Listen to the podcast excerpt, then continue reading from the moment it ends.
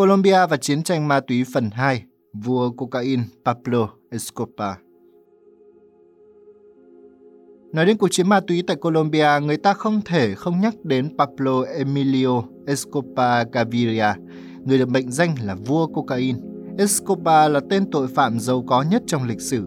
Ước tính tài sản dòng của hắn lên tới 30 tỷ đô la Mỹ vào thời điểm qua đời, tương đương 59 tỷ đô vào năm 2019, trong khi tập đoàn ma túy của hắn độc quyền buôn bán cocaine vào Hoa Kỳ trong những năm 80 và 90. Có người nói hắn máu lạnh, có kẻ cười nói hắn hào sảng trượng nghĩa. Pablo Escobar là thần thánh phương nào mà khiến người ta vừa yêu vừa hận như vậy?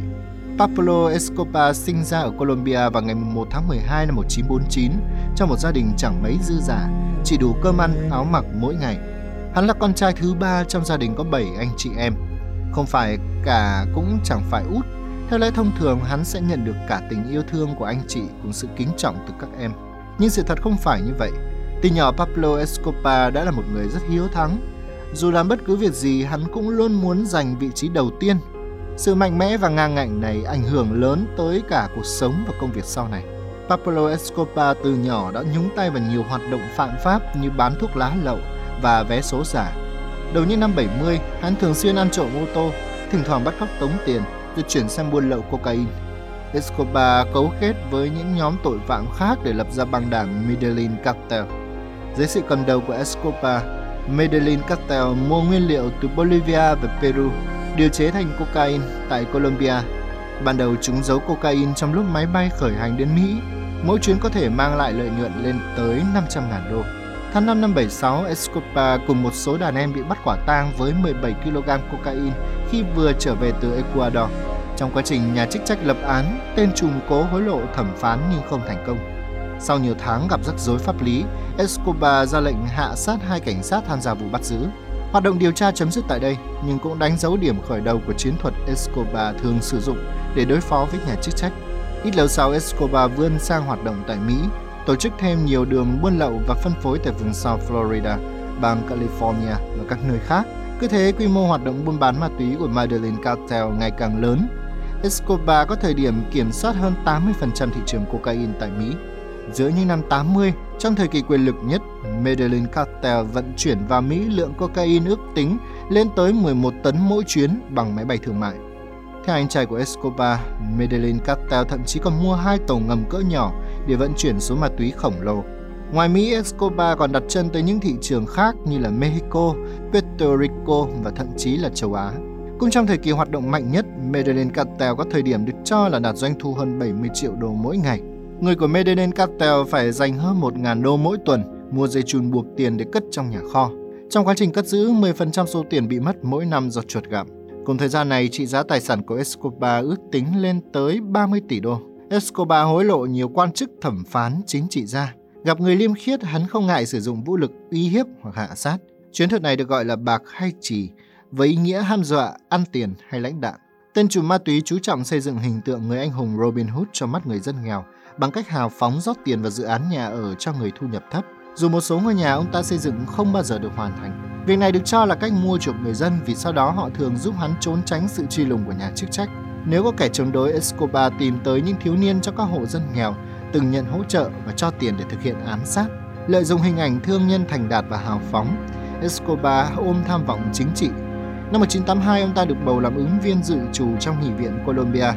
Tuy nhiên, sự nghiệp chính trường của Escobar mau chóng kết thúc khi Rodrigo Lara Punilla, Bộ trưởng Tư pháp đương thời, vạch trần tiền án tiền sự của chùm ma túy. Hai năm sau, vị Bộ trưởng mất mạng trong vụ ám sát do Escobar sắp đặt. Khi El Spectator, tờ báo lớn thứ hai từ Colombia đăng nhiều bài báo vạch trần hoạt động ma túy như Medellin, Escobar cũng thẳng tay trả thù.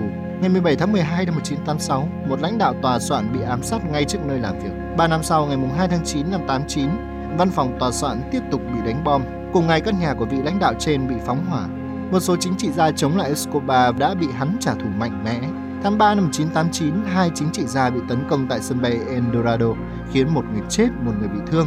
Tới tháng 8 năm đó, Luis Carlos Gallo, ứng viên tổng thống của Đảng Dân Chủ bị bắn chết ngay khi đang phát biểu do đề xuất nhiều cải cách như sẽ dẫn độ tội phạm sang Mỹ.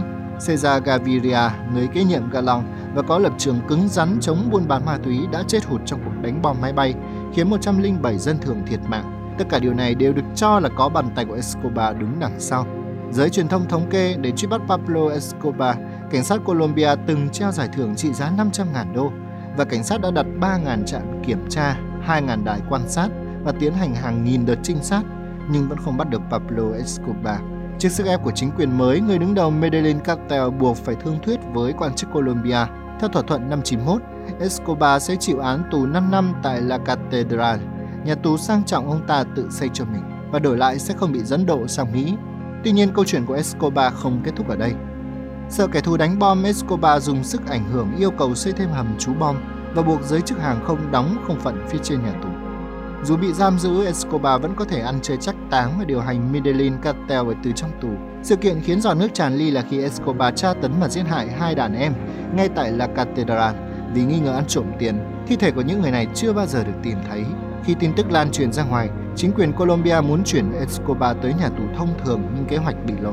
Ngày 22 tháng 7 năm 1992, Escobar vượt ngục và bắt đầu chỉ đạo đàn em đáp trả Vụ đào tàu của Escobar làm khởi động một trong những cuộc săn lùng lớn nhất mà chính quyền Colombia từng thực hiện với sự trợ giúp của lực lượng đặc nhiệm Mỹ, CIA, FBI. Trong 17 tháng sau đó, nỗ lực tìm kiếm tên trùm đều không thành công cho tới ngày sinh nhật thứ 44 của Escobar khi ông ta nói chuyện với gia đình qua điện thoại di động quá lâu. Escobar không ngờ được rằng trước đó cảnh sát đã bí mật lắp đặt các cột anten để có thể quét toàn bộ cuộc nói chuyện qua điện thoại di động trong thành phố Medellin. Cơ quan chống ma túy Mỹ cũng đã cung cấp cho cảnh sát Colombia thiết bị giám sát điện tử có khả năng nhận diện giọng nói của tên trùm và định vị địa điểm trong 2 phút. Từ đây, nhà chức trách biết được Escobar đang ẩn náu tại khu dân cư dành cho giới trung lưu trong thành phố. Ngày hôm sau, mùng 2 tháng 12 năm 1993, lực lượng chấp pháp Colombia ập vào khách sạn. Bị bao vây dưới đất, Escobar của một vệ sĩ trèo lên mái nhà và bắt đầu nổ súng để mở đường trốn. Đáp trả, lính bắn tỉa khai hỏa hạ gục tên vệ sĩ và bắn 7 phát vào người Escobar. Tên trùm chết trên mái nhà, từ đây kéo theo sự tan rã của Medellin Cartel. Tới nay, những dấu vết còn sót lại của thời kỳ Escobar đang dần bị xóa bỏ. Tỷ lệ án mạng tại thành phố Medellin đã giảm từ 381 người trên 100.000 dân vào năm 1991 xuống chỉ còn 27 người trên 100.000 dân vào năm 2014, thấp hơn một số thành phố Mỹ như Baltimore, bang Maryland. Biệt thự nơi tên trùm từng sống với gia đình hiện là địa điểm tham quan khách du lịch, nhưng sẽ sớm được cải tạo thành công viên công cộng để tưởng niệm hàng nghìn người Colombia thiệt mạng vì mâu thuẫn giữa các băng đảng ma túy. Nhớ lại cuộc đời Pablo, hắn đã mang trên mình quá nhiều bộ mặt khác nhau. Có người ca ngợi, có người khinh bỉ, nhưng những bí mật đằng sau lại khiến người ta càng bất ngờ. Hắn ẩn sau một doanh nhân máu lạnh là một người cha dịu dàng cao cả mà người thường khó lòng phát hiện. Trong mắt gia đình, Pablo hoàn toàn không giống như hình ảnh chùm ma túy lớn trong mắt người ngoài, mà là một người chồng tốt, người cha dịu hiền. Trong một ngày đông lạnh giá khi Pablo đang bị cả thành phố phát lệnh truy nã, hắn ở cùng con gái út giữa cái rét căm căm không lọt sưởi. Con gái hắn chớp chớp đôi mắt to tròn, lẩm bẩm run rẩy nói: "Bố, lạnh quá." Đôi mắt hắn lập tức đỏ hoe. Gia đình luôn là điểm yếu mềm nhất của hắn. Tận sâu trong tim yếu mềm, hắn không thể nhìn con gái mình chịu khổ. Chỉ vì con gái kêu lạnh, người cha này một đêm đã đốt hết 2 triệu đô để sưởi ấm cho con. Sự ấm áp đầy tốn kém này thực khiến người ta kinh ngạc. Trong mắt các con, Pablo luôn là người cha mang ánh sáng vĩ đại. Từ ánh mắt hắn nhìn vợ cũng cảm nhận được tình yêu thương vô bờ. Đối với vợ Pablo, hắn vẫn luôn là một người chồng chuẩn mực. Anh ấy từ đầu đến cuối vẫn luôn là quý ông. Các bạn có thể theo dõi chú đọc truyện tại các nền tảng podcast như là Spotify và Apple Podcast.